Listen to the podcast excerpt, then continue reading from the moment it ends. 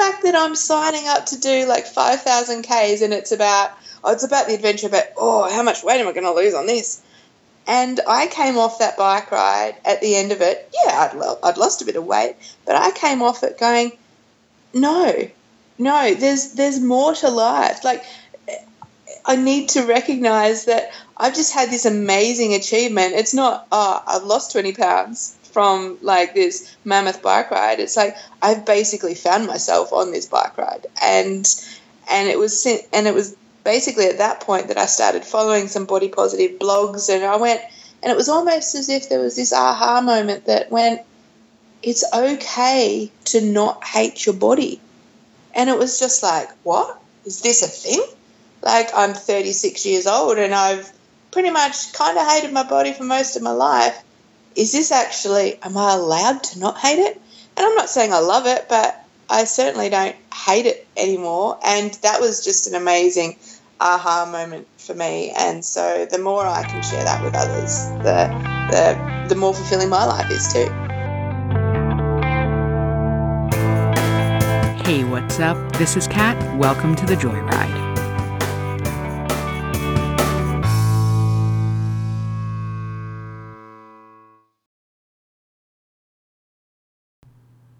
Hey, what's up, Joyriders? This is Kat, and you're listening to episode number 35 of the Joyride podcast, where we celebrate women on bikes.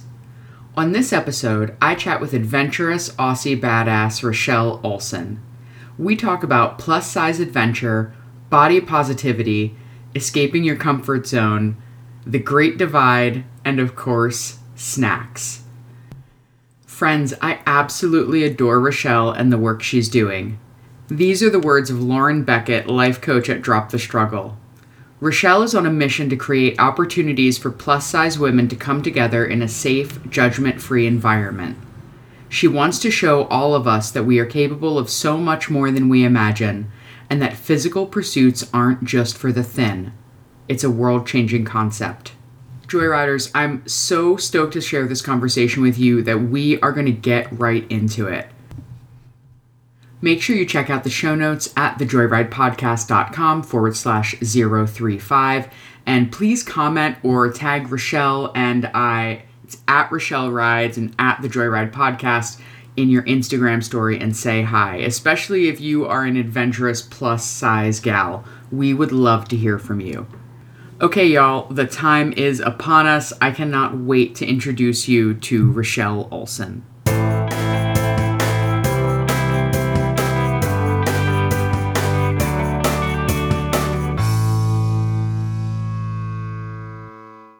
Richelle Olsen, welcome to the Joyride. Hey, Kat, how's things? Oh my goodness, it's sunny for like five minutes here in Portland at the end of January, so it's exciting. I feel like I should be running outside to soak up the vitamin D. Um, how, how are things with you?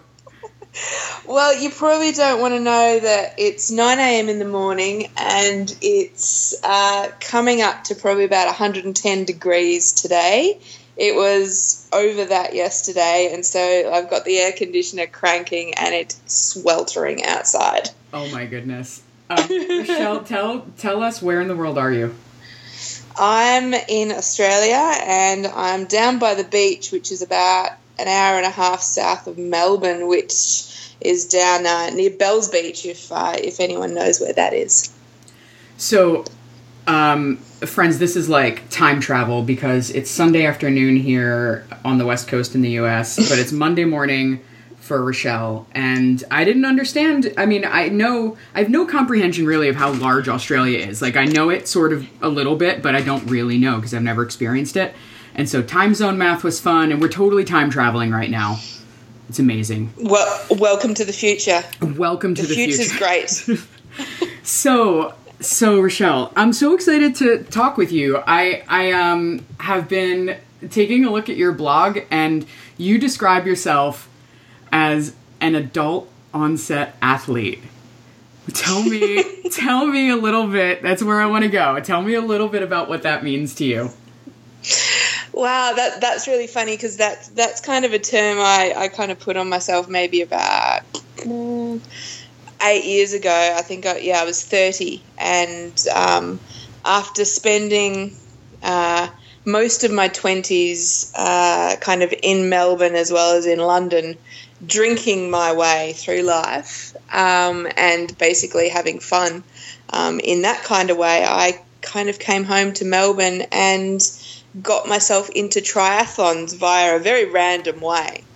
And it was just like, oh, so this is what it's all about. Oh wow! So uh, yeah, I call myself an adult onset athlete just because yeah, I'm 30 and I finally actually discovered what training is and what what what it means to kind of go out and do triathlons and ride long distances and and have that kind of fun as opposed to the getting drunk fun of my 20s.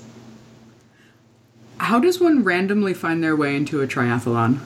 Mm. so let's try not to make this the long story that is. So basically, I had signed up to go to Africa and climb Mount Kilimanjaro. I had like done as you do, as, as you, do. you, do. right, right. Um, a couple of years before that, I'd I'd climbed um, up to Mount Everest base camp and loved slash hated it, but but memories gave me the love, and I'm like, okay, let's do Mount Kilimanjaro this time. And I did all the training, and I was really well trained for it. And two days before I left, I ended up um, very sick with a very fat head. Um, with what ended up being the mumps, which I'd caught from the vaccination, which before anyone gets a bit uh, hairy about that, it's really, really rare, but I caught it from the vaccination. And uh, I was in hospital for a week and had to cancel everything. And I suddenly realized that I had all this fitness and nothing to do with it. Um, so there was a pink triathlon, which is a, um, a very low key women's triathlon to encourage women to get into it. Um, the swim was in a pool, it was a really easy bike and run course. So I, I went, well, I'm fit, let's do something. So that's what I did. And then there was a massive snowball effect. And about 20 triathlons later, here I am. oh my goodness. So when was when did you do the first one? Oh, I knew you were going to ask me that question. I'm terrible with dates and years and things gonna... like that. So we're talking maybe, I think it was about seven years ago. Wow. Yeah. That's fantastic. Um, you you've done so much really cool stuff that I want to know a lot about. I mean, like, because you're all you you do a little bit of everything. This is not just cycling, but obviously you're a climber, you do stand up paddleboarding, all kinds of stuff. Um, is that tell me about escaping your comfort zone? Is that kind of where how do these things go together? Right. So I've always been the kind of person that kind of just I've always had an adventurous spirit and I even from a young age when I was 21 I went I'm going to South America. And I went to South America and I'm like, oh, when you're in South America, you um, you do the Inca Trail. All right, I'm going to do that. And didn't actually know much about it and went, oh, I'll work it out on the way. And that's been a lot of a lot of life. Like a friend of mine said to me when she wanted to do Everest Base Camp, and I'm like, yeah, right, let's do it. Didn't actually think about it, and then obviously then had to research and and go and do it. And but I've never been kind of scared of a challenge. Um, and the opportunities, the things that I've done, and I've also done a whole lot of scuba diving, um, probably over, I think I've done over 400 dives. And what I realized is that there's a whole world out there that I love. my dog, my dog just became of the whole world. He became aware of the whole world that's out there. Sorry, folks. Yes, it's the whole world. There's a whole um, world. a whole new. No, I'm not going to sing for you. Um, but there's this whole world out there, and people used to say to me, "Oh, you're so brave, and you're so like, you're so focused and everything." I'm like, I'm not brave. I just love getting outside, but I realize that there's a lot of people out there that uh, have this kind of fear within themselves of getting outdoors because who am I going to do it with? Am mm. I fit enough for it? Do mm. I look the part? Um, oh, I'm not going to fit in. And I realized that it's like, well, I can be a cheerleader for those those people to get them outdoors and just show them the world that I live in. So what I did, um, so it was about 18 months ago, um, I quit my corporate job. Um, I was a business analyst in telecommunications for many, many years, and I started up Escaping Your Comfort Zone. Um, and Escaping Your Comfort Zone is primarily um, a body positive hiking and adventure group uh, based here in Australia. And we're primarily aimed at plus size women. So, what I've tried to do is create a tribe of women who um, support each other, are totally non judgmental, and basically it's there's there's no focus on weight loss, no focus on fitness. It's just 100% fun outside with friends, generally new friends. And so I started that here in Victoria about uh, 18 months ago, and now we've got uh, over 800 members in our Facebook group, um, and we've had over 260 people come and join us on a on a hike or an adventure. We do stand up paddle, mostly hiking, but it's stand up paddle boarding as well. We do a bit of kayaking um, and a whole lot of other cool weekends away. And basically, my role is just to be cheerleader for for women to get outside, and it is awesome. I just from my perspective, I used to be in a very very well paid job and I thought life was about making lots of money and go using that money to go on awesome adventures. Now I make very very little money, but I've found my purpose in life because I get I get so much more out of people coming out and saying, oh, I'm 46 years old. Never in 46 years did I ever think I would stand on the top of a mountain. And I'm just like, yes, yes, this is what this is all about. Like, I realize now what purpose is. So, yeah, that's escaping your comfort zone. I can't even tell you how much I love that. Did we just let that resonate for a second? That's so fucking awesome. That's so cool. Um, wow, over 800 members in a year and a half. How fantastic. Yeah. That's great. Yeah. And and the thing that I find as well is is of those 800 there's still there's still at least well there's still more than half of them that haven't come to a hike yet. Hmm. But there's I know a lot of them are, are just watching from the sidelines waiting for their time to be ready because I do we do recognize that regardless of of who you are um, your shape, size, anything, um, it's always an, it's it's an anxiety thing to come along to a group the first time. It's scary. It's scary for me, and I've done lots of stuff like this. Um, so it's just getting getting those people comfortable enough to just come along to that first one. And once they come to their first one, it's like, oh yes, like these people, like these are good people, and there's no judgment, and I feel comfortable here. Um, and they keep coming back, which is great. What's it like to see first timers um, show up and you know be in this body positive adventure space with other women? Can you describe that? Ah, uh, it's just um, it's it's really amazing to see um, someone who comes along the first time. So, say for instance, a, a lot of people, if they're they're shy or anxious, they'll either be very very quiet or very, very chatty. That's what I notice. Um, and you can even see from the start of a hike to the end of the hike just the relaxation. It's like there's no one here because we we basically um, walk at the pace of the slowest person, um, and and that's basically our rule across the board. Um, and people will because we don't actually advertise how long our hikes are generally because I'll just say it's one and a half to two hours. Because the minute I say it's five or six kilometres, people will say, oh, I can't do that. And for most people, regardless of their level of fitness, to be able to walk for about an hour and a half on a, a flashish trail and chat and stop and drink and take photos, it's totally doable. And quite often at the end, I'll go, Oh, good job, girls, we did 6Ks.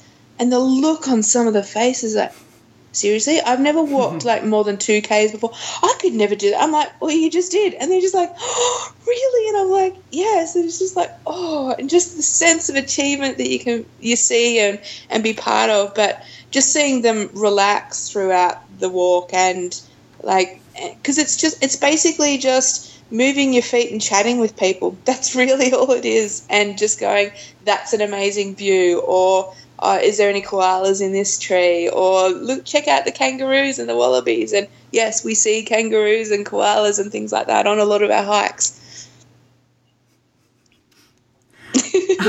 you you know that I just had to be like, oh, wallabies. like I just, I, I, literally was just like, oh, that's fantastic, kangaroos and wallabies. Um, it was like you could read my mind there. Um, curious uh, with i'm wondering if you find it challenging at all um, to keep the group focused on fun versus having talk go to weight loss and fitness mm. or what how, mm. how do you negotiate that yeah yeah that's that's a big one um, and that's one of the things that we um, basically when you join the group um, it's it's made clear that basically we don't have many rules, but one of our rules is no diet talk. We don't. There's so many areas mm. of life where it's just filled with diet talk and food and good and bad and naughty and should and shouldn't. And I want to make this environment an area that's safe from that. But I do also recognize that for many for many of us, particularly women, um, we have diet talk has been, and the idea of diets is part of our lives, of every day of, of our lives generally, and trying to move away from that is is kind of a bit of a challenge because it's just a, a general conversation. The the biggest one I find is the the conversation that goes, oh, I'm going to have a hot chocolate because I deserve it because I've just done a 5k walk. And and that just naturally comes out of many people's mouths and has done through a lot of my life as well. And that's where you kind of, and that's where I generally when I'm there it's like no, you're having a cho- hot chocolate because you want a hot chocolate. You don't have to work for it. You don't have to earn it. You don't have to deserve it. You had a great walk, and now you're having a hot chocolate. That's they're, they're not related. We're just enjoying it, and I try and kind of keep keep just putting those kind of ideas in into people's heads. And we're it's not like we're on a walk and someone brings up that they're not eating sugar or something at the moment, and I come around and go, "We don't talk about diets." No, it's nothing like that. But it's just um, if I'm leading a hike or any one of my other volunteers is leading a hike, it's just there's there's a few techniques for just just steering the subject away from from that kind of stuff. And there's a whole lot of different subjects that we can talk about, and and that's really good. But in saying that, I mean, it, it sometimes does come up, but we just try and, and steer it away. It is so much part of our lives, especially if you're someone mm. who's lived in a larger body for any period of time. It, it's almost like we're um, given to have our intake on display. Um, you know, if you're at yeah. the if you're at the market or you know out with friends, there there's sort of always this this idea, um, just as women, that you should be paying attention to a particular mindset or plan or something. Exactly, exactly. And actually, on that topic, one of the things that um, I often do is for for some of our longer hikes that might be um, a couple of hours drive away um, what I generally do is it's a we do a bring a plate lunch, and people will often say, "Oh, well, what kind of food do I bring?" I'm like, anything that fits on a plate, you can bring. Um, and it ends up being this wonderful hodgepodge of you might have a plate of fruit and then you have cheese and dips and then you have um, one of the girls does caramel, which I dip everything into. And then you have a plate of lollies, and then you might have some cake, and and it's just this whole hodgepodge. And it's a real, it's a really beautiful way to just appreciate food for what it is. And it's really good to see the change in people because some people go in and go, oh, I'm just going to have the the um, I'm just going to eat the vegetables and I'm going and I'm not going to have that chocolate cake because that's naughty. And just the conversations around around food that change and people start talking about this amazing chocolate cake and how it makes them how, how it feels on their tongue and we talk about experiences and then then the people who wouldn't usually go for the chocolate cake it's like oh and they they give themselves permission and seeing them give themselves permission and it's just a social thing it's nothing about the food it's just a social thing of sharing um, and that's a really really um, positive um, kind of experience that we we often do which i really enjoy doing and it's amazing food generally. This so resonates with me. Um, i i'm someone who found cycling basically, well, for several reasons, but it was a huge part of a gigantic weight loss process for me. Um, mm-hmm. Over 120 pounds entirely in my life from my heaviest weight when I was 20, 21. And yeah. I wouldn't say that a lot of that has been, um, you know, I'm so glad that I've done that work, but I wouldn't say body positivity was ever something that was in my vernacular. Um, mm-hmm. You know, it was something that was, you know, it changed my life, but it wasn't always very loving. Uh, so I really mm. appreciate what you're doing and um, the fact that it, it is focused on on fun and on movement and just on experiencing life because ultimately that's the entire point of wanting to become more fit. And so there's just this de facto, in my mind, this de facto thing of, well, folks are getting that a little bit, whether they want it or not. But what they're really doing is, um, you know, increasing their social fitness and their, you know, some other things along with it. Yeah, exactly. And I mean, and what comes out for, um, we've had quite a number of girls. They were the ones who started when we first started 18 months ago and started with hikes. And then they meet other people who are like minded and they go off and they've been um, training with some running groups and they've been signing up for triathlons and it's just and it's become this progress of you meet like-minded people and you start moving for fun and you are moving in a way that makes you want to move more.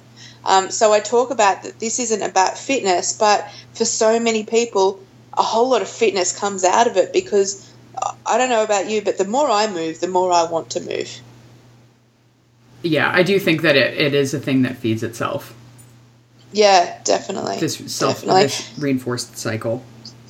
Yeah. And I mean a little bit like you, I mean I really only jumped on the body positive bandwagon myself about 2 years ago. I mean, despite the fact that I've had all these amazing adventures, ultimately I've never particularly liked my body um, for majority of my life, regardless of what size, at my smallest or at my biggest. Um, and it wasn't until, and even um, I when I did the uh, Great Divide mountain bike route from um, Banff down to um, Mexico, the part of the impetus of signing up for that was, okay, this is going to be an amazing adventure, da, da, da, but just think how much weight am I going to lose on this? And I'm like, that is screwed up. The fact that I'm signing up to do like 5,000 Ks and it's about, oh, it's about the adventure, but oh, how much weight am I going to lose on this?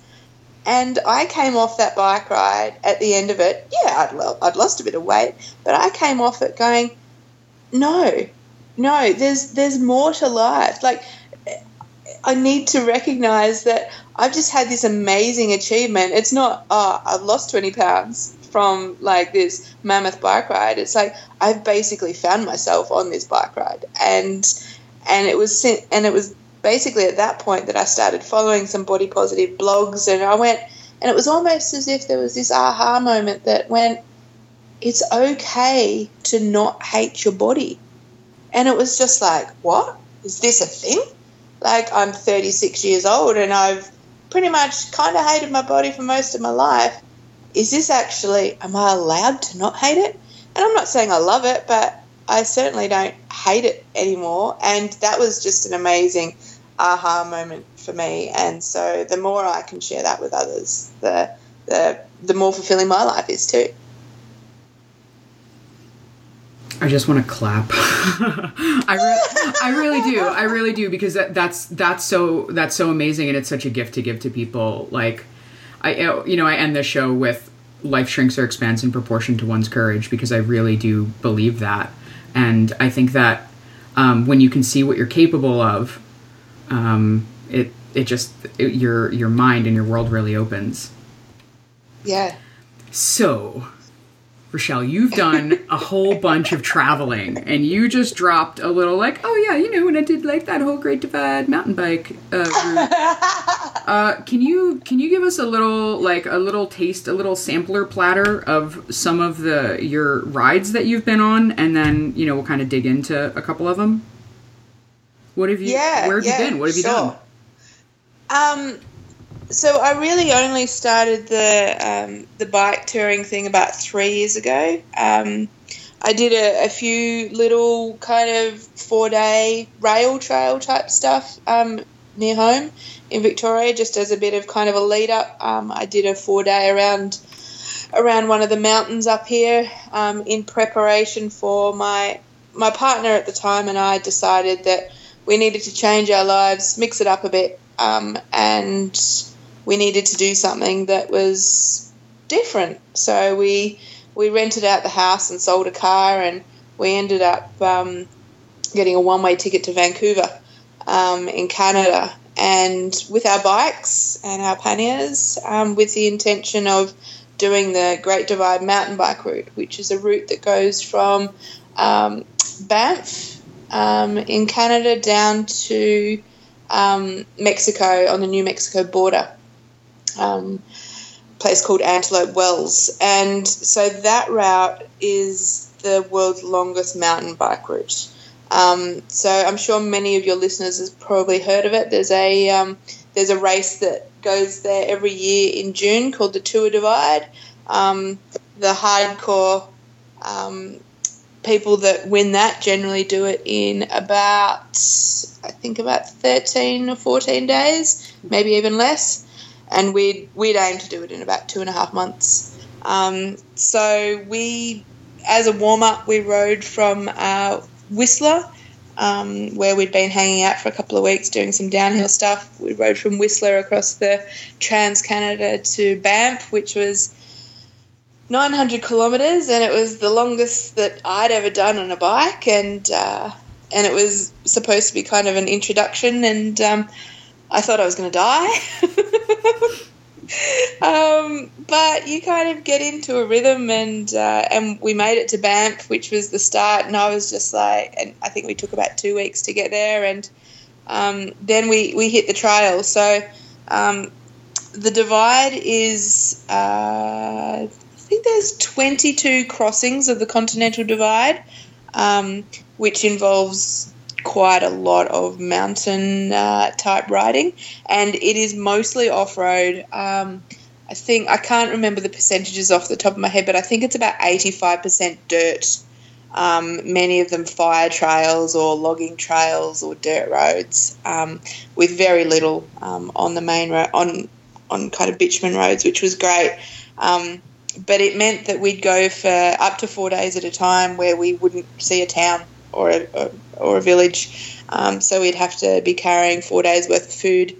Um, most of the time we had, um, well, actually every day we had, we were able to get water at least once a day. The longest stretch between water was about 70 miles. Um, which was a massive day because I mean you're fully loaded and you're going through some rough stuff. So it's not like 70 miles on the uh, on the bitumen, but there was some epic, epic, epic climbs. Um, and I did things that I never ever thought that would be possible. And it's funny, I'd pretty much given myself, um, I'd given myself kind of two weeks before I'd probably quit.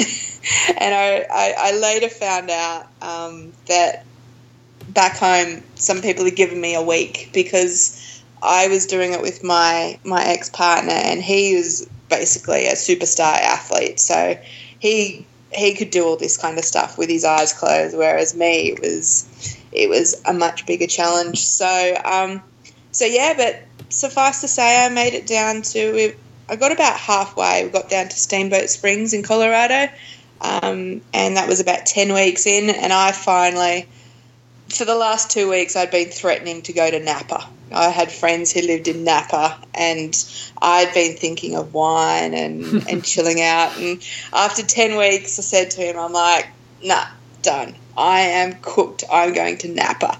And, um, and he's like, all right, that's okay. Like, you, but I was beside myself. I was just like, I'm so rubbish. I'm quitting, and I can't believe I'm quitting this before the end and everything. He's turning around, he's like, You've been on the bike going up and down hills for 10 weeks. And I was just like, yeah, but I'm, I'm a failure and da da da, I'm quitting. And, um, and it was so hard to, to kind of get my head around that I was quitting this and not finishing it off. But it ended up just being awesome. Like, he finished it off. I caught the train over to Napa. I drank wine for two weeks. And, um, and then he caught the bus back up to Napa and then we rode from San Fran down down number one, the Big Sur, all that, which was stunning, and then down across the border into Tijuana and down to Cabo. Um, at which point I'd done just under five thousand k's, and then I, at which point I was cooked, absolutely cooked, and I'm like, I got to go home, and he's like, I'm not ready to go home yet. I'm like, I'm not, I'm not telling you to come home. I'm just going home. So I went home, and he then finished to the bottom of Patagonia, down to the bottom of South America, and I did not regret going home at all. um, so yeah, so that was my that was my big one. That was my five thousand k. So that was the big one that kind of kicked it off. Um, and made me realize how absolutely freaking amazing bike touring is, pretty much.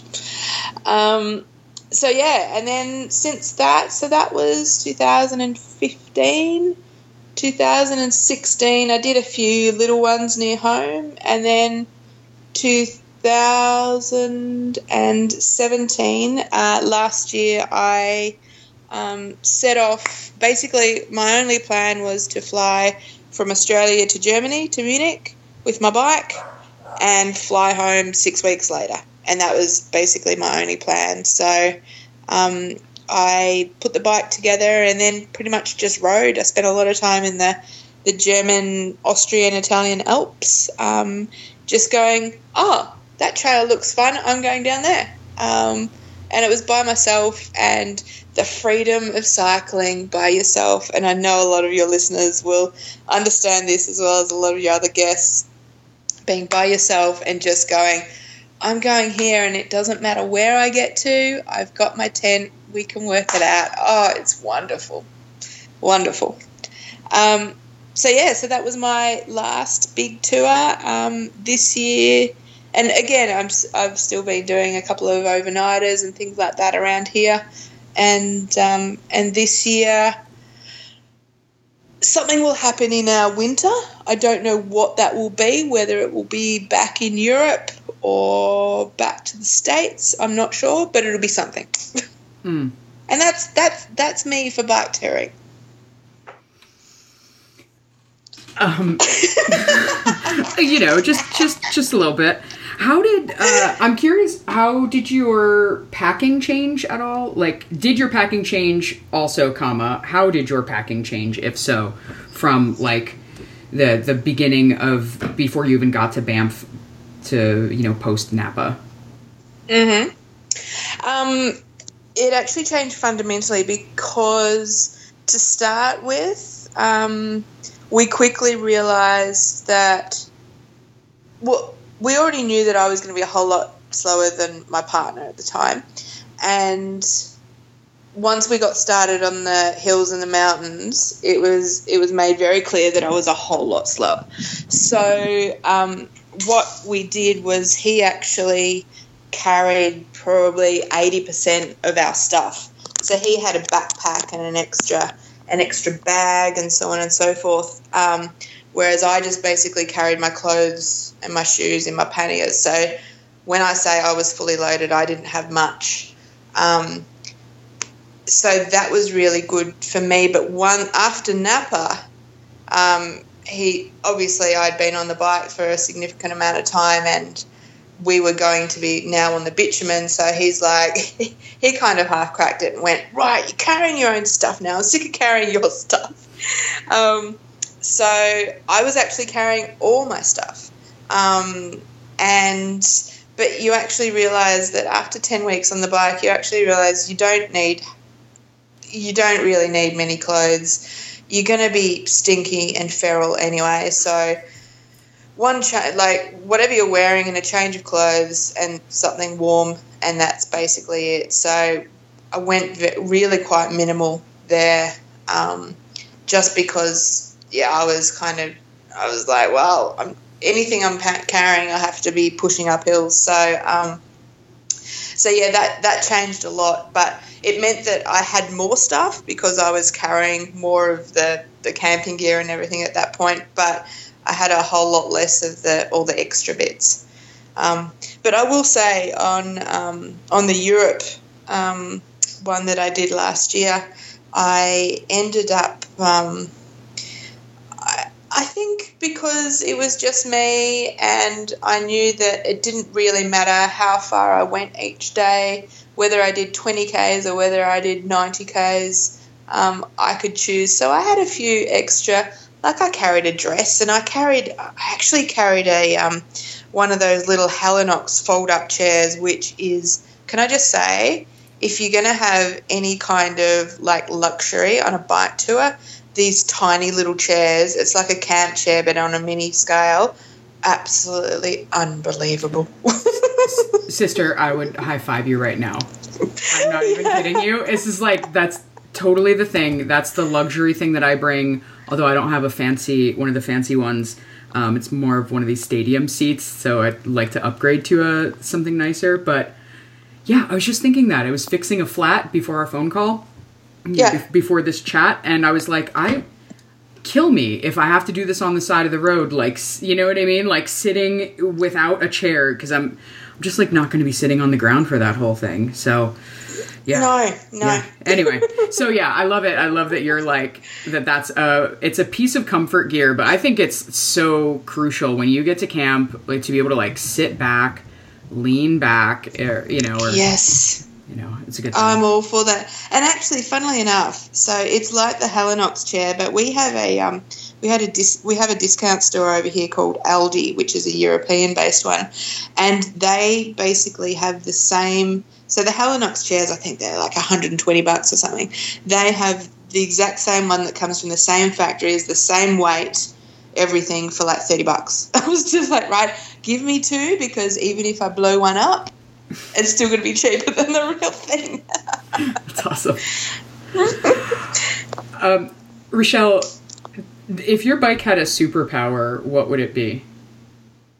If my bike had a superpower, or if your bike gives you a superpower, what would it be? Uh, I tell you what, it's it's the it's just and it's any bike, but it's the freedom. There is, and I I try and tell people this. There is nothing beats the feeling of rolling into a campsite knowing you have everything you need to set up your house for the evening and eat all your food for the evening just there on your bike. Like that freedom, and then rolling away the next morning with packing everything up and going, yep, it's all here. And it's just, and it's just such a freedom. It's ah, oh, I just, uh, and that's that's that that's the feeling that I want to impress on people is that that freedom. And for so many, so many people get daunted by bike touring because you hear about so many of the bike tourists that you hear about,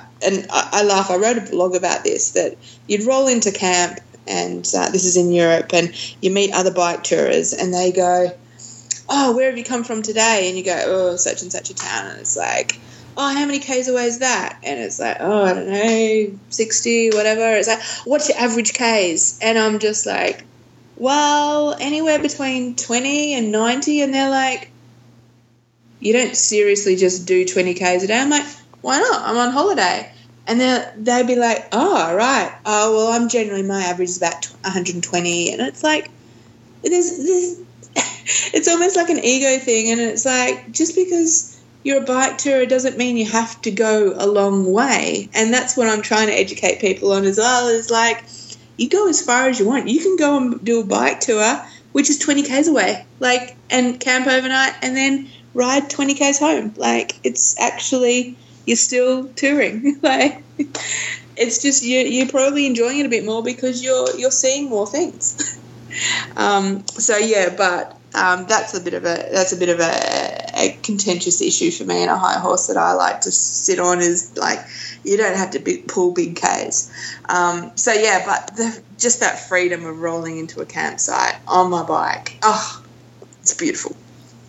So, is there a way that you're using the escaping your comfort zone to to help impress that? I am actually, and funnily enough, um, so for me, escaping your comfort zone has generally been about hiking and adventures, and I've I've kept the biking stuff very separate, um, and the reason for that is I've still got to separate work and um, my own my own like alone time type thing. So biking's been kind of my personal thing, um, and I've kind of wanted to keep that um, keep it separate. But I have, I did come after coming back from Europe. Um, I've had a lot of people say to me, "Oh, I wish I could do that kind of thing, but I could never do that." And it got me thinking. It's like there's if anyone out there, if you can ride a bike, you can do a bike tour. You can do an overnighter. Like it, it doesn't matter. And so I, I had to think about like how do I do this. So I've actually um, later where so it must be. I feel like we're in February already, but um, so yeah, in in four weeks' time, um, I'm actually running my first um, bike touring for beginners um, overnighter um, weekend, which is basically a um, a 30k bike ride. And we we stop at we're, we're stopping at a local golf club for some lunch, and we're just basically meandering our way along a rail trail, and we're riding into a cute little coastal town called Queenscliff, which has happened to be where I grew up. Little beachy town with a campsite, and we're all going to set up camp and sit around a campfire and eat pizza and enjoy the fact that we just rolled into this place under our own steam with all of our gear and we're going to camp and then the next day we're going to ride back again and it's as simple as that like all you need to be able to do is ride 30 k's each day for two days. Um, and I'm helping everyone out with like panniers and um, and bags and things like that. And if people don't have like small tents or whatever, we've got a support car. So if you've still got the the big heavy tent, that doesn't matter. With it, um, we'll put that in the support car because you still get the experience regardless. Um, and just to to introduce people to how easy it is. That's basically all I want to do what an excellent gateway drug. Like, like you, oh, is your tent too big? We'll carry it for you. You just need to ride yeah. this much. You, we could totally do this. Yeah. Super yeah. cool. Yeah. So, yeah. so that's one that you have planned. Are you you're going to do other ones this year? Yes, I'm planning on. Um, I'm actually this week is my settling down and working out dates and adventures and everything for this year for for escaping your comfort zone. Um, and so, yeah, I'll be mapping out probably another one before our winter and then some more um, probably in springtime. So, our springtime is like October. Um, so, so yeah, so I'm really excited about that. And I'm just so excited to share. Like, I get so much joy from this myself. So, I'm just really excited to share that joy. So cool. Um, tell me a little bit. Uh, what kind of bike snacks do you like? What do you like to uh, eat while you're on the road, or what do you like to camp with? What's your what do you, what do you got there? Um, so if I if I think about the um, the Europe trip, um, there basically on the road I've generally got the the standard stuff like a trail mix. Trail mix has to have chocolate in it. Can I just say that? Um, And even when it's hot, it's actually really cool because the chocolate melts and you get these clusters of trail mix. And it's just like people pay a lot of money for this stuff, but it's just clustered up and oh, it's so good. Um, so, um, trail mix, I've generally got um, uh, kind of sultanas and raisins on the go. Um, muesli bars of any description, they're always a go to. Um, I actually also um, eat a lot of baby food, which sounds a bit random, but um, you can now get the, or you have been done for a few years, um, you can get the squeezy tubes of baby food, and I, I keep it basic like apple or apple and pear or something like that. And that's really great for um, for a nice energy boost, and it's kind of refreshing, particularly when it's um, when it's warm outside. Um, crackers. Um, the other the other go to for generally for lunches is um, like there's I don't know whether you guys have it in the states. I can't remember whether I saw it there, but um, oh, you do actually. Um, it's a, a, little soft cheese called uh, Laughing Cow cheese, Mm. and despite the fact that you get it in the fridge, it doesn't need to be kept refrigerated. Um, Good to know. the other, yeah, the other good thing um, that I pretty much lived on in the, in the states in the for lunches was um, tortillas with hummus. So any kind of hummus, it doesn't matter. Like you get some of the different flavored ones, but again, hummus you buy it in the fridge, but it doesn't need to be refrigerated. Um, so that's fine for hot days as well. And so generally, we've always got a couple of tubs of, of the hummus in our in our panniers for lunches, and um, and dinners was generally, and you guys nail it over there, the instant mashed potato that you guys have. So in Australia, we it's it's a really crappy one and there's nothing in it it's just a plain potato over there you get like fully loaded and bacon bits and cheese and everything and we're just like we've died and gone to heaven Yeah, my first So- ever bike overnight, that's what I ate. I'm not kidding you. Because I was like, I know I can boil water and I could just eat a Yeah. ton of like mashed potato flakes. Yeah, It was yeah, like yeah. cheesy. I think I had like cheesy mashed potatoes for, yeah. exactly. So Spot when on. when I've when we've toured, um, basically we've only ever carried a Jetboil, which boils water. So I don't tour with um, like pots and pans or, or anything like that. So I kind of keep it simple. So either eat cold stuff or something that you can um, cook with just the hot water. And the other good thing with that one was so what we'd do is we'd make the instant mashed potato and then we'd throw in a tin of chili of some description into it. So the mashed potato was hot, it would heat up the chili enough to make the whole meal kind of warm, and then you just shovel it into your mouth because guaranteed, um, at the end of a long day, anything tastes good. For real. I have to tell you that it's like, it's so true. There, there's just like a big pile of food. It's going to be amazing. It's Yes. just going to be amazing. And if you've if you've never been on a bike overnight or like bike camping and you're like, I don't know about instant mashed potatoes and a tin of chili. No. I see it. I see how that would be delicious. Although I do I'm a hot sauce kind of a gal. I like some spicy food, so I need to bring some hot sauce with me. Actually, I bring uh, chili flake with me in my that's in my Yeah. kitchen kit. So Oh, I love I love a bit of extra spice. Yeah. Um, yeah, I agree. And the other the other go to is couscous with tuna.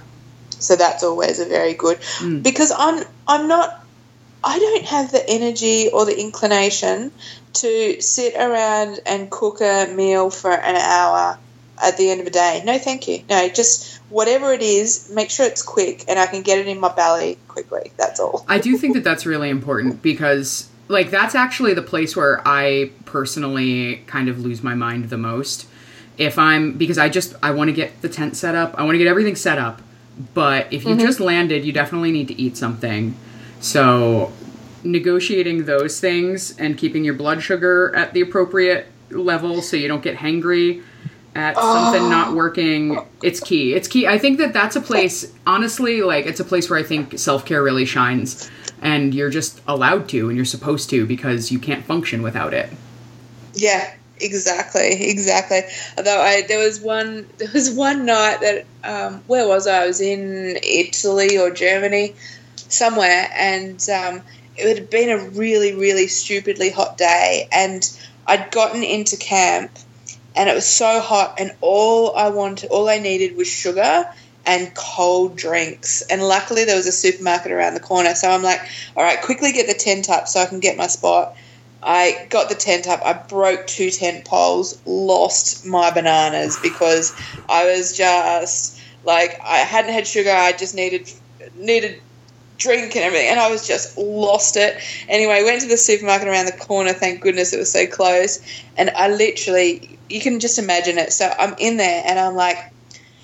Two liters of cold orange juice, um, a liter of chocolate milk, a liter of Coke, um, and then just basically all these deli meats and all this bread and everything. And I get back and I'm like, right. And I nailed the orange juice and then the chocolate milk. I'm like, yeah. And then the Coke. And then I'm like, yeah, go to eat. And then I suddenly went, oh, orange juice, chocolate milk, and Coke. Uh, yeah. Yeah.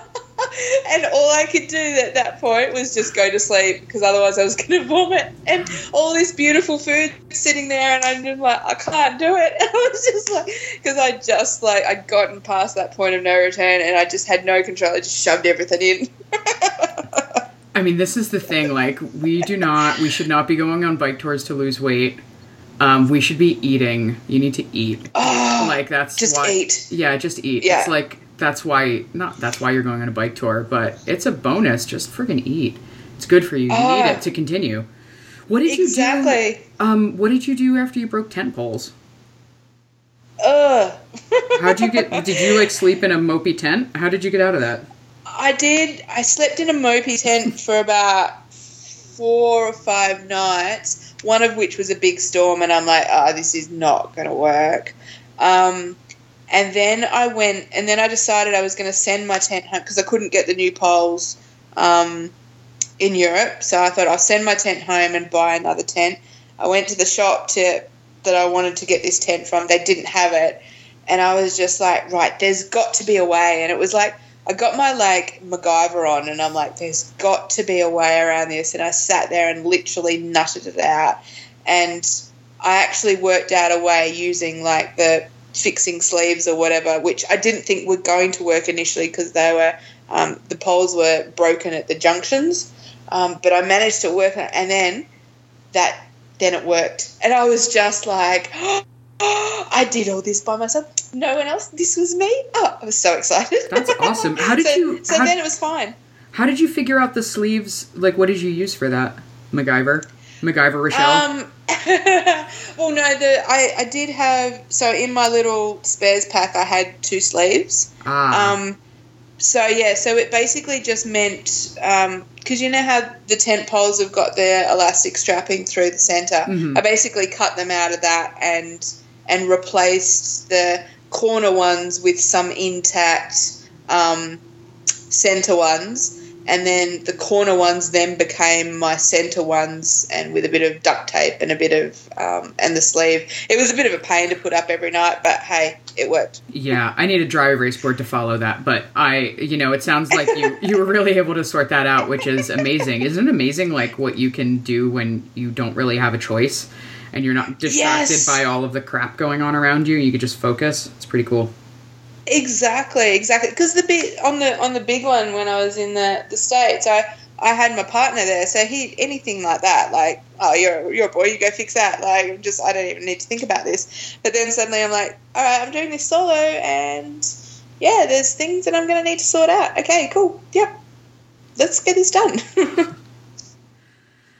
Um, Richelle, we talked before, you know, sort of as as we were like warming up a little bit about some differences between cycle touring in Australia versus in the states.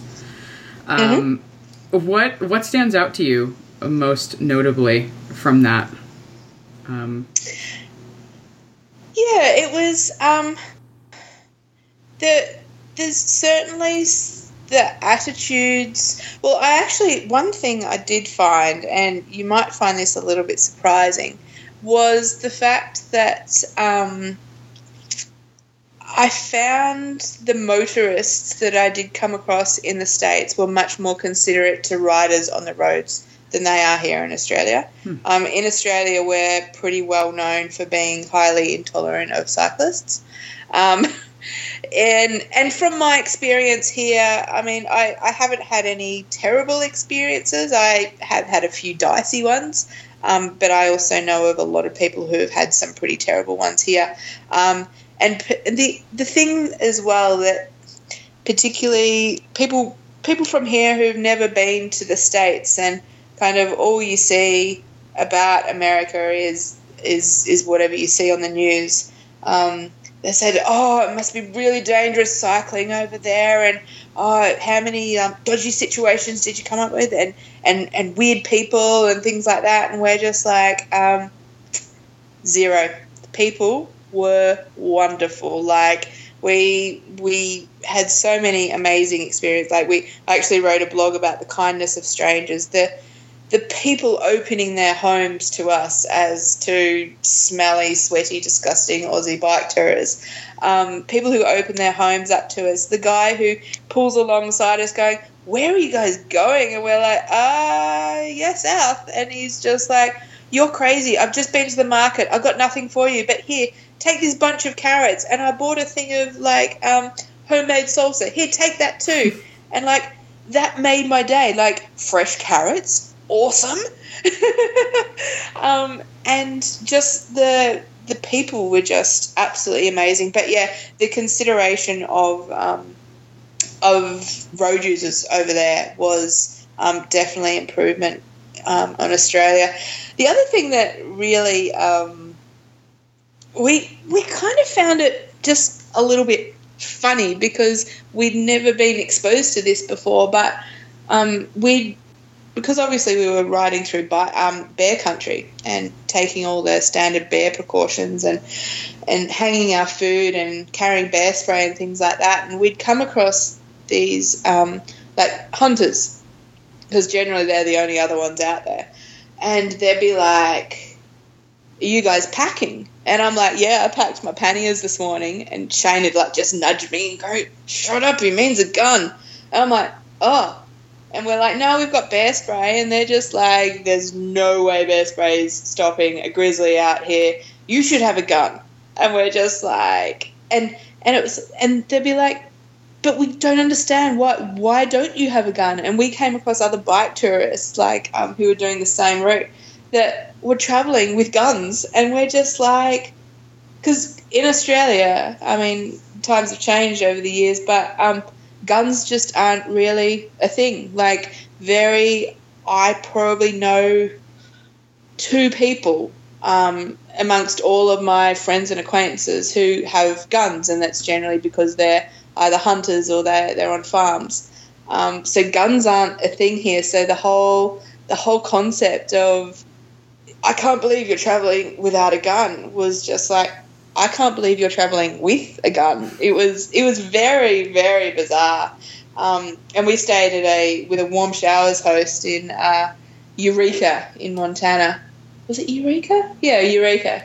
And um, and they were so friendly and so helpful. And then the conversation got to guns, and we were just and we don't really have an opinion because we don't know much about guns because we don't think about them, I guess. But then for the next two hours, there was this whole like all he did was talk to us about guns. It's like, huh? What? so yeah, it's just so foreign to us. So like, um, so yeah, I found that really really interesting. It was um, it was certainly um, yeah interesting. And that's something though contrasting with what you're saying the kindness of strangers um, I mean, that's something that must seem really strange. And also, like, how do you wrap your mind around that?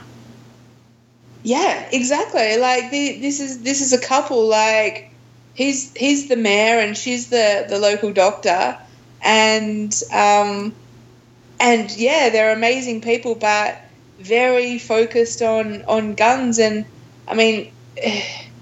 In very simple terms, for us in Australia, we we don't understand why people need to have guns and and it's just and and seeing someone who you can obviously relate to in so so many ways and then not relate to Mm. in just this one way it's like oh okay right and and people's passion about it as well like that that's one th- the other thing too we notice that um, in america people are so passionate about what they believe in like so passionate whether it be Mm. politics or or guns or or anything like that and and and hunting as well and it's just like wow like and don't get me wrong i i, I more of us need to have passion about things but it was just passion about things that i'd never thought of before you know um yeah and it's it's not just passion it's becoming like identified with those things where they are a part of you and you're you know inextricable from them i just listened to this really fantastic oprah and eckhart tolle podcast that i'm going to put in the show notes wow yeah, I'm not kidding you. I'm not kidding you. Um, Super Soul Conversations. Not like I need to send any more love Oprah's way, although all the love to Oprah. Like, but you need to listen to these. I listen to Eckhart Tolle and two um, with Maya Angelou, and just fantastic. But link in the show notes, folks. Um, you have to listen to this chat with between Oprah and Eckhart Tolle um, because it, it talks. He talks a lot about this political climate and how uh, folks are they don't they they are they hour their opinions. It's not just that they have Yeah. an opinion; it's that it is something that is now become ingrained in who we are, and it's, um, yeah, that's a thing. That's maybe a different, longer conversation. Wow, but but it, it goes to show that it's just like we need to remember we are more than just our opinions. Like we we are so much more, so much more, and it's so easy to lose ourselves in it. Yeah, there are a thousand ways to like carve the world into us and them, but it's like really all, all the gray area is like all of our commonality, and that's all the good stuff. Yeah, yeah. Um, Richelle, I want to know if you could ride, go for a bike ride with anybody in anybody living or dead anywhere in the world. Who would you go on a ride with, and where would you go? wow, that's a bit of pressure, isn't it? Yeah, come up with it right now. No, just kidding. I mean, like you, I, like, and it could be different. You know, tomorrow it can just be whatever kind of comes to mind. Oh, do you know? Do you know who? And and it may change tomorrow, but right now. So I don't know if you've come across. Um, so there's this wonderful woman by the name of Amanda Batty. Yes. Um, so have you come across Amanda? yes, we're Yeah. connected on the socials. Yeah, yeah. So I just so Amanda is like this pro mountain biker, um, and which is awesome, and she does a really good job there. But what she is way more than just a pro mountain biker. She basically stands up for shit against humans and women specifically, and women specifically in the whole um, biking industry. And she just stands up where so many people kind of just kind of stay quiet or um, or sometimes it's easier just to not rock the boat. And to be honest i've lived a lot of my life going it's easier not to rock the boat. But i've also now gotten to a point in my life going there's a lot of shit going on in the world. And you know what? Sometimes shit needs to be called out. Mm. and i'm still very very early in my journey of calling out shit. And i'm not really in a position to do it publicly. Um, but from a personal point of view i'm slowly starting to call out shit but I just love everything that Amanda is about and what she posts. And she'd actually posted um, yesterday something about um, over the next six weeks. So she's down in Albuquerque. Over the next six weeks, um, she's running um, free skills clinics um, in, in the in some of like these awesome desert trails. And I, I literally posted, I'm like, oh, if only there wasn't the Pacific Ocean in the way, because I would just really love to just go riding with Amanda and just talk about the world and just and just soak in some of her guts and yeah, multi-day bike touring with that chick would be gnarly and hilarious and world changing and life changing. Oh, Where So, would, yeah. where would you go? Where would I go? I um. Somewhere in the mountains. You know what? I would. I'd be going probably. I'm thinking like Utah. So I'm thinking like desert and big rocks and just kind of exploring that kind of place. Just feeling like you're a long way from everything. Um, that would be really cool. There's so much more of the states that I want to explore, and yeah, I, I haven't really well I haven't ridden in the desert, so that would be really cool. Mm, yeah, like uh, Zion and and whatnot. Yeah, yeah, so yeah. beautiful, beautiful. We have a big, beautiful country here. Um, Yeah.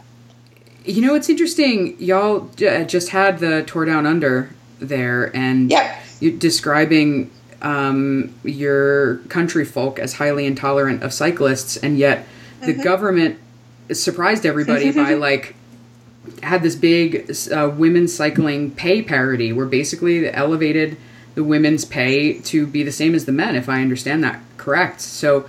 That's that's kind of Yes. surpri- Were you surprised by that, or tell tell me how you reacted when you heard that? Um, no, I wasn't surprised. It was like, well, finally, like Right. seriously, I just like it's just one of those things. It's like it's like freaking. I don't know if you guys have heard about it, how same-sex marriage. Um, palaver that's been going on here for the last few years and it's finally and it's finally been passed as as law and and you just and it's Pen- not can we say Penny Wong's name? Can we say her name? you can say Penny Wong's name Say Penny Wong's name. All right, good. Say her name. Thank you. yes. Um, but it's one of those things. It's like, yes, you want to celebrate it, but it's like, I shouldn't be celebrating something that so obviously just should be there. um, and and that's what it's like there with the um, with the, the women's pay rate for the um, the tour down under. Yeah, I thought it was interesting. Um, I mean, I thought it was fantastic. It definitely, it, you know, got a, a lot of uh, notoriety very quickly. Um, but then when you're described as every uh, vehicles or motorists being highly intolerant of cyclists, I was just like, oh, that's that's an, an interesting dichotomy to have these two things have happened there. So curious. Yeah, yeah. I mean, and still because Australia is so large, um, and we're very car based here, so.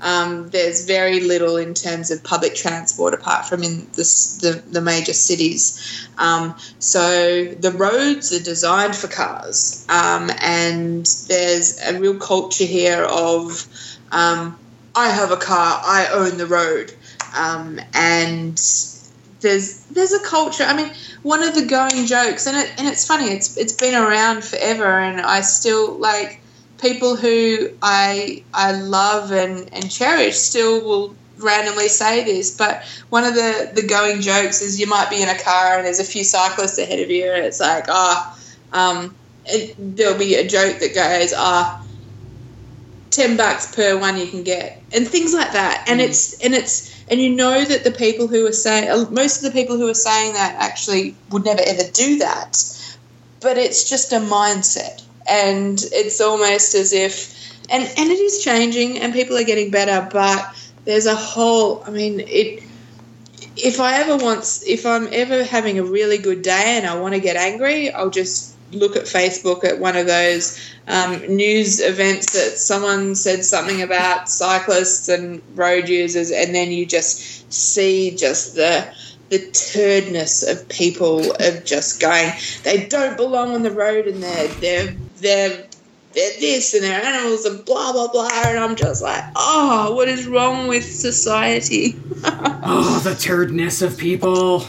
the turdness of people. But there's so there's so many good folks and i really i love um, that i've gotten to connect with so many folks through cycling and i love what you're what you're doing. I love how you're like helping women to you know explore themselves and explore the world and um, that's really fantastic I, i'd like to know richelle like what's just one bit of advice you would want um, a gal, maybe a gal who's been living in a bigger body, who might want to be more active, who sees things and is inspired, but is still really hesitant. She's still she doesn't know anybody and she feels afraid. What what's something you want her to know? Basically, one thing that's helped me, well, one of the major things that's helped me in the past is finding like-minded people. So, um, it's it's so easy to almost go, okay, there's there's no one like me. Where do I find these people? But in this day and age of Facebook, Meetup, the internet, everything, it's just kind of reaching out and putting it out there and going, okay, that is that is my people, and and that takes a lot of guts to reach out, and it takes a lot of guts to meet up with a person to go and do these kind of things. But um, I was listening to a podcast the other day um, where it was said that your dreams need to outweigh your fears. So it's basically looking, and it's so easy to go, oh, but that's scary, and what if that person doesn't like me, or what if I'm too slow, or what if, what if, what if, what if? And it's so easy for us to just go on that tangent with our brains instead of going, but what if it's amazing?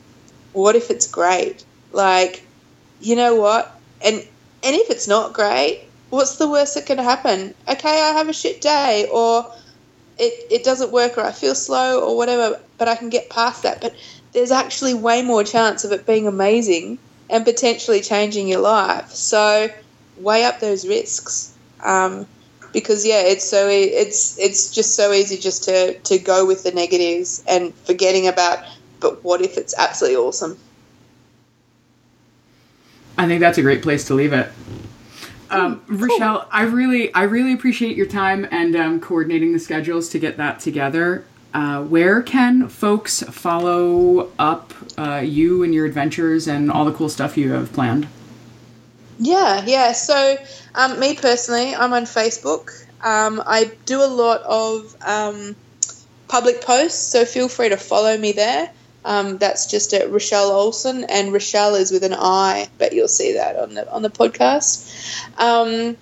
I have a website which I've just been reminded that I haven't updated in a little while, but it's richelleolsen.com. Um, and you can also follow me on Instagram, which is Richelle Rides. Um, and finally, um, Escaping Your Comfort Zone is also all over Facebook and Instagram. So you'll find that on Facebook, Instagram as um, Escaping Your Comfort Zone. Um, and it's all pretty straightforward to find there. So, yeah, that's it. So cool. We're going to link up everything. So go to the show notes. All right, awesome. Awesome. Richelle, thank you so much. I'm already looking forward to talking to you again. Awesome. Thanks so much, Kat.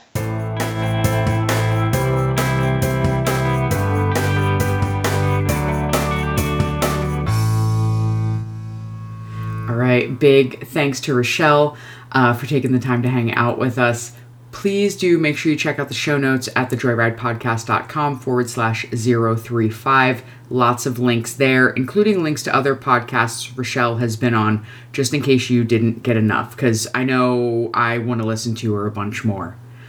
While you're on the site, check out the Bike Love calendar. New stuff's being added. Um, Gorge Ride, June 16th. Lots of things going on. Um, also, sign up for the newsletter and check out how you can join the Joyride Nation for fun perks to support the show. Oh, and apologies for my botched pronunciation of Mackinac on episode 31 with Dana Kreck. It must sound like nails on a chalkboard. No hard C, kind of French, says Deb. I thank you and appreciate the correction. And, you know, friends, I also appreciate your time and your attention as always. Remember, life shrinks or expands in proportion to one's courage. Keep moving forward, and until next time, I hope you enjoy the ride.